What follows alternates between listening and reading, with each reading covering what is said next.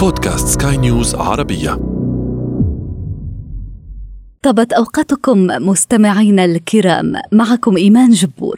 أينما كنتم أرحب بكم في بودكاست الحياة رواية الأذواق لا تناقش كما يقال بينما قد نراه قبيحا وما يراه الآخرون جميلا كل الأمر نسبي. أذكركم أنه بإمكانكم الاستماع إلى برنامج الحياة رواية على كافة منصات البودكاست بما فيها جوجل وأبل وسبوتيفاي وغيرها. متابعة طيبة. الحياة رواية.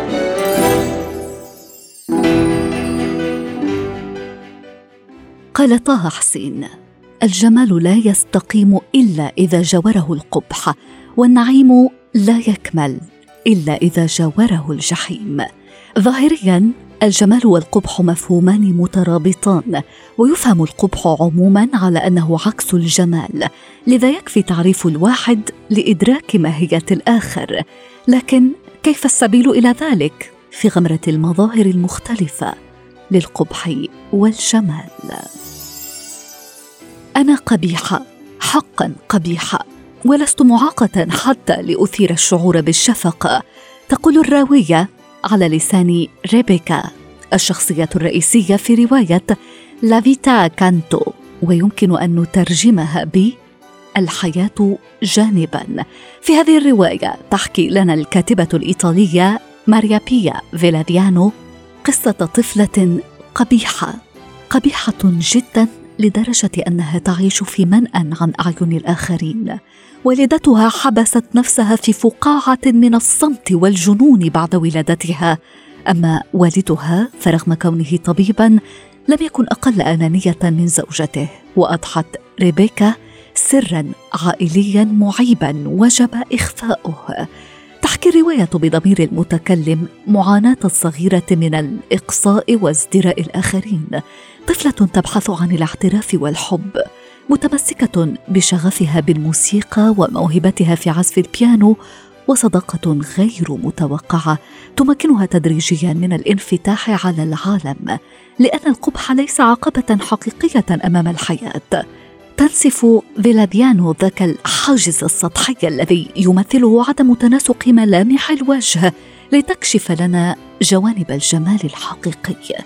تصوير مؤثر للغاية لمصير الطفلة والفتاة والمرأة التي تحررت بفضل إرادتها من سجن كان يمكن أن يكون فيه هلاكها.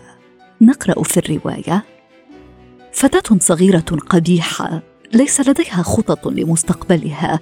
هي تهابه ولا تريده لأنها لا تتخيله أفضل من حاضرها.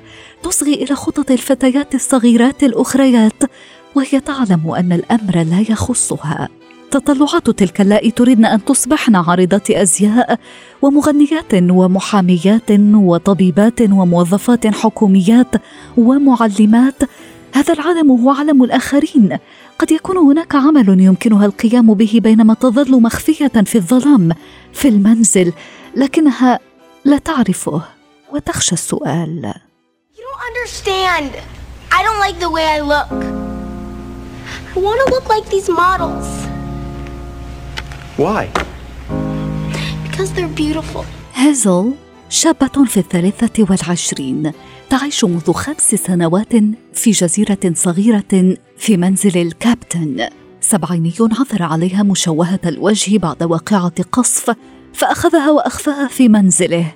وحتى تتجنب النظر لوجهها حذر القبطان وجود أي شيء في المنزل يمكن أن يعكس الرؤية لا وجود لمرايا النوافذ عالية والنظارات ممنوعة. علاقة غامضة ومعقدة تلك التي تجمع هازل بالكابتن. رغم امتنانها لما فعل الرجل من أجلها لكن هازل لا ترضى بما يطلب منها في المقابل. في أحد الأيام يتم استدعاء فرانسواز إلى الجزيرة للاستعانة بخدماتها كممرضة.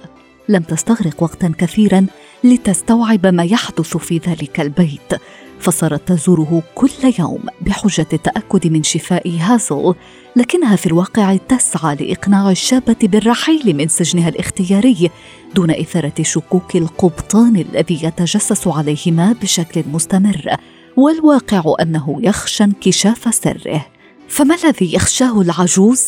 هازل؟ فتاة حسناء وهو يجعلها تعتقد أنها مشوهة وأنه يحميها من خلال إيوائها في جزيرة ومنزل بعيدين.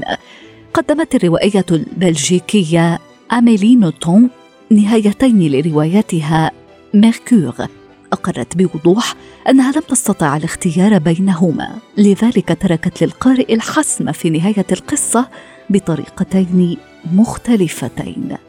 تقول الراوية الحب مرض يجعلك سيئا. بمجرد أن تحب شخصا ما حقا لا يسعك إلا أن تؤذيه. وخاصة إذا كنت تريد أن تجعله سعيدا.